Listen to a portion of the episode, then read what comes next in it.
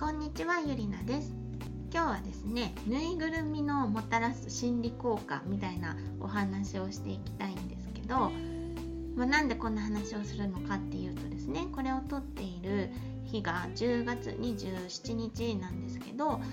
今日がですねテディベアデイ、まあ、つまりテディベアの日なんだそうなんですね。でなんでじゃあ今日がテディベアの日なのかっていうとこれはですね10月27日が第26代アメリカ大統領セオドア・ルーズベルトルーズベルト大統領の誕生日だからだそうなんですね。えなんでテディベアとそのルーズベルト大統領に何の関係があるのと思われたと思うんですけど実はですねテディベアのテディっていうのはこのルーズベルト大統領のニックネームがテディというところから由来してるそうなんですよ。でねこれを聞いてもまだわからないじゃないですか。でなんでじゃあ大統領のニックネームをそのクマのぬいぐるみにねつけたかっていうとこんなエピソードがあるからだそうなんですね。である日ですねルーズベルト大統領は趣味である熊狩りに出かけて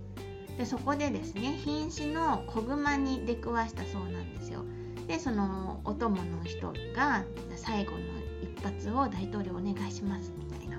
形で言ったらその大統領がですね瀕死の子熊を撃つなんてスポーツマンシップにスポーツマン精神に反するからと言って撃たなかったということがですね後日新聞にワシントン・ポスト紙に掲載されましてでそのエピソードがま有名になったそうなんですね。で後にそのアメリカでクマのぬいぐるみを作ったなんかちょっと諸説あるっぽいんですけどお菓子屋さんだかそのおもちゃ屋さんがですねそのクマのぬいぐるみにこの逸話からですねあのルーズベルトのニックネームテディをもらってテディベアと名付けたのがテディベアの始まりとされているそうなんですね。つまりねこのスポーツマン精神にのっとってクマを撃たなかったっていうこの大統領の何て言うんですか心に敬愛敬意を表してっていうことなわけなんですけどこれどう思います？うんそうなんだ。すごいいい話って思いますか？ちょっとね私はひねくれてるからかわかんないんですけど。いやいやいや。熊狩りが趣味って言ってるじゃんと 熊狩りが趣味って言っている人のね名前を熊のぬいぐるみにつけるなんてなんかちょっとシュールじゃないですか。ね、なんか美美談みたいになってますけどえそれってどうなんですかねだってスポーツマンシップにのっとってって言ってたってですよ。それは人間からしたら熊狩りっていうのがなんかその一種のスポーツで紳士のスポーツかもわかんないですけどねなんかやってるのかもしれないですけどクマにとってはもうとんだ迷惑ですよね。人間とスポーツを楽しんでるつもりなんて絶対ないし毛頭ないですよ。もうねクマだけにちょっとよく意味わかんないですけどねだし人間はね銃を持ってますからそりゃ相手はクマですけども銃を持ってたらクマだってかなわないじゃないですか。全然フェアじゃなくないですか？で このそのねテディベアデイの由来にすごい突っ込みたくってねちょっと皆さんにもお話したかったんですけどまあねその話をねしたいわけじゃなくってあのテディベアっていいよねって話をしたいんですよ。でテディベアっていうかまあぬいぐるみですね。ぬいぐるみ好きな方も聞いてくださってる方でたくさんいらっしゃると思うんですけどやっぱりね子どものものっていうわけじゃなくてね大人になってもやっぱりぬいぐるみってねあのその何て言うの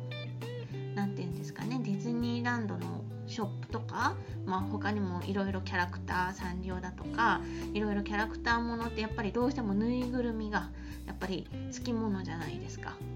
ね、動物園のショップとかでもそうかもしれないんですけどやっぱりなんか大きいものとかもねつい買って買っちゃいたくなる気持ちってあると思うんですけどこれってあのね割と科学的っていうかぬいぐるみのもたらす心理効果っていうのは本当にあるんですよ。でねぬいぐるみってあのやっぱり手触りがよくって柔らかくってまあモフモフしてたりとかですね。もう抱っこする触るだけでなんかやっぱり癒されるってあると思うんですけどこれって本当にね人間って手触りのいいものを触るとかねスキンシップを取ったりするとオキシトシンっていういわゆる幸せホルモンと呼ばれている神経物質脳内物質が分泌されるんですね。でもちろんこれってそのスキンシップ本当にハグをする男女のスキンシップとかもちろんそうですし親子のね抱っこするとか、まあ、なでなでするとかそういうものでももちろんそうですしあのペットとかでも抱っこしたりなでたりすると出るんですよオキシトシンがね。でぬいぐるみを抱いた時っていうのも同じような効果が望めるそうなんですね。でなのでぬいぐるみを抱くと安心するとかねその気のせいじゃなくて本当にそうなんですよ。でぬいぐるみの心理効果っていうのはねそれだけじゃなくって例えばねぬいぐるみに話しかけるちょっとそのね家族の人とか人の目があるとなんかなんていうのかな幼稚な感じもするかもしれないですしちょっと恥ずかしいみたいな気持ちがあるかもしれないんですけど全然これってあの理にかなってると言いますかぬいぐるみにね話しかけるで自分の気持ちをね整理するっていうのってすごく大事でで特にね今日はこんなことがあってすごく辛かったんだよって私私が一人称一人称私で語るよりもねあの自分のことを何々ちゃんと彼女とか、まあ、見立ててですね彼女は、まあ、自分のことなんですけどね今日はこんなことがあってすごく悲しかったんだってどうしてそんな気持ちになったんだろうねとかその自分のことなんだけど第三者として語ることによってねあのより感情をコントロールできるようになるっていうような心理実験も出てるんですよ。でこれってやっぱ一人でブツブツ言うのもちょっとやりにくいですけどぬいぐるみにね、まあ、ペットでもいいんですけど ペットがいる人はね話しかけることによってすごくこの自分の自制心とか感情のコントロールっていうのもできてきて、まあ、カタルシス効果自分の気持ちを語ることによってすごくすっきりするっていうのもあるわけですよ。でねまた別の角度から言うとぬいぐるみを抱いて寝るっていうのもすごくあの癒しの効果自分自身をあの癒す効果セルフセラピーの効果がありまして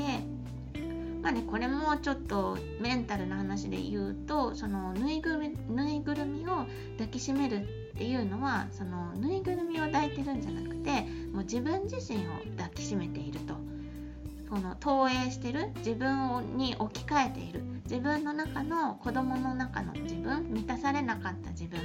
ていうのを、まあ、ぬいぐるみに置き換えてそれを抱きしめることによって自分の中のねその満たされなかった、えーと、欲求とか不安とか寂しさを無意識のですね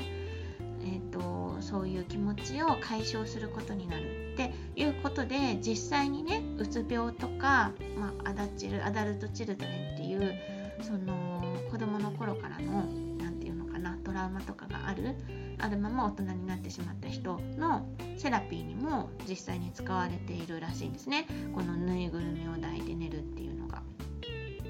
なのでねタカがぬいぐるみとちょっとバカにせずにですね子供っぽいと思わずに是非ねあのお気に入りのぬいぐるみがある方はね抱いて寝るとかあの話しかけてみるとかねあの活用していただけたらと思うんですよ。ぬいぐるみじゃなくてもあの手触りのいいものふわふわした毛布とかねちょうどもう肌寒いですからお布団が恋しい季節にどんどんなっていくわけなんですけどふわふわのものを触るだけでやっぱり気持ちがいいなとか幸せだなっていうその気分が上がりますよね。たったそれだけのことなんだけど気分が上がるっていうのってすごいもうやらない手はないなって思うんですよ。というのもねやっぱり日常生活でもうすっごいハッピーみたいなことってそうそうね起きないと思うんですよ。どっちかっていうとやっぱりね毎日仕事に行かなきゃいけないとかね家事とか育児に追われてって自分の時間が持てないとかね何かに追われてるやらなきゃいけないことに追われていてなかなかねその自分らしくいられないなとかね、まあ、人間関係でもあの恋人とうまくいかないとか夫婦の関係がうまくいかないとかねもちろんハッピーあのね順もううまくいってるっていう瞬間ももちろんあるとは思うんですけどねなかなかずっと続くってわけじゃないと思うんですね。なんですけどこのねちょっとぬいぐるみを触って幸せだなみたいなその気持ちが上がるほんのちょっとでもいいんですけど気持ちが上がるプチハッピーをね意識して取り入れることによってすごく自分の心がね強くなっていきますし打たれ強くなっていく幸福度が高くなっていく、まあ、積み重ねですよね。っていうのがあるんですよ。なのでねまあぬいぐるみを抱くっていうのはほんの一例で自分自身のね気持ちが上がることっていうのをねまこれをやると落ち着くなとかあの口角が上がるなまあねお笑いの番組を見るとかねお気に入りのお茶を飲むとかねゆっくりお風呂に入るとかもう別に何でもいいんですよ。友達と電話するとかでもね何でもいいんですけどあのなんとなくやるんじゃなくてあのあ今気分が上がってるなっていうのをすごい意識することによってねよりあの効果が得られるというか自分で自分を癒すセルフセラピーの術術ですね自分で自分を励ます自分で自分を癒す元気づけるっていう術をねどんどん身につけていってほしいかなって思うんですよ。ね、そうするとやっぱりね嫌なことがあったり傷つくことって必ずあるんですけどそんな時にもねあの早く回復できますし傷が浅く済みますし、まあ、生きやすくなると強い自分により強くなれるっていうことでねメンタル的に強くで幸福度が高くなっていきますのでねこの気分が上がることっていうことに意識を向けてあの取り入れていってほしいなと思います。というわけでねテディベアのお話から、ま、ぬいぐるみって心理効果がすごく癒しの効果があっていいよっていう話と、まあ、自分自身で気持ちの上がることっていうのをあの見つけてね増やしていきましょうっていうお話でした。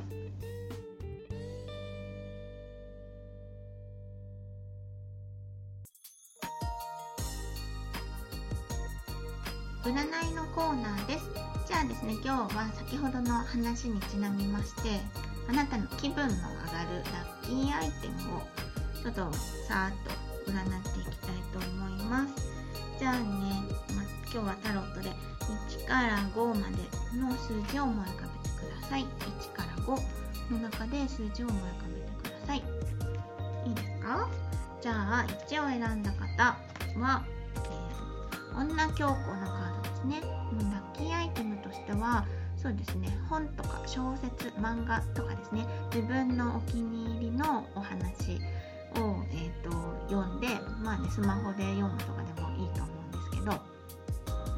で自分の世界に没頭することで気分が上がりそうです。じゃあお次2を選んだ方は、えー、鳳凰ですね。えー、そうですね。ラッキーアイテムは、うん、色のはっきりしたビタミンカラーっていうんですか？赤とか黄色とかオレンジの小物お洋服が、えー、ラッキーアイテムですね。色のはっきりしたものっていうのはね見てるだけでも気分が上がりますので本当にねこの色がもたらす心理効果っていうのも、ね、色彩心理学ってあるんですけどありますのでね今日は元気の出る色を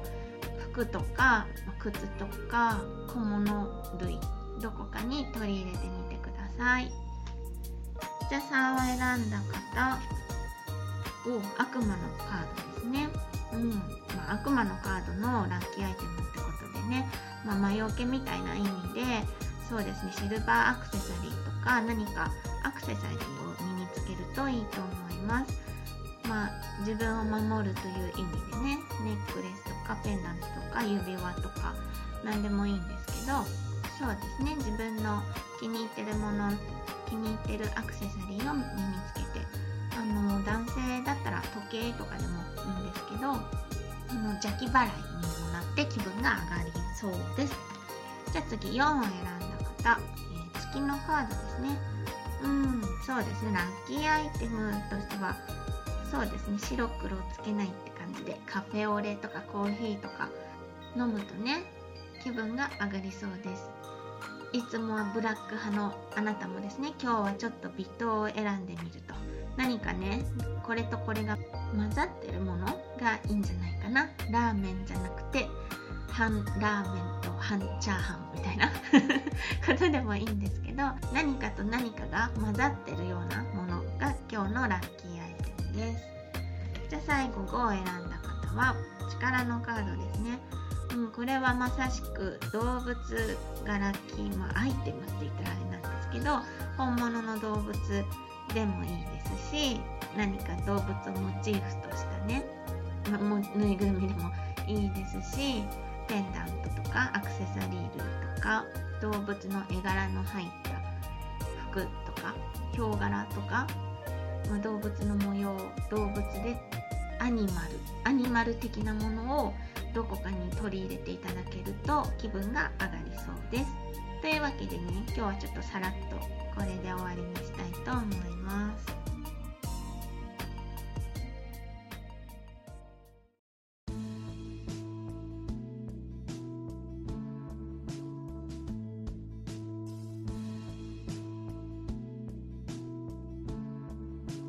最後まで聞いていただいてありがとうございました。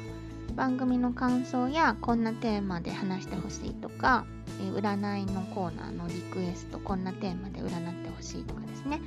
もしありましたら、えー、インスタグラムのダイレクトメッセージで意見を募集しています。えゆりなアンダーハイフンフォーチューン YURINA アンダーバーアンダースコア FORTUNE ですね。までお気軽にメッセージをください。この番組が気に入ってくださったら、登録もしくはフォロー、お聞きのアプリによってですね、登録もしくはフォローをぜひよろしくお願いいたします。というわけで聞いていただいてありがとうございました。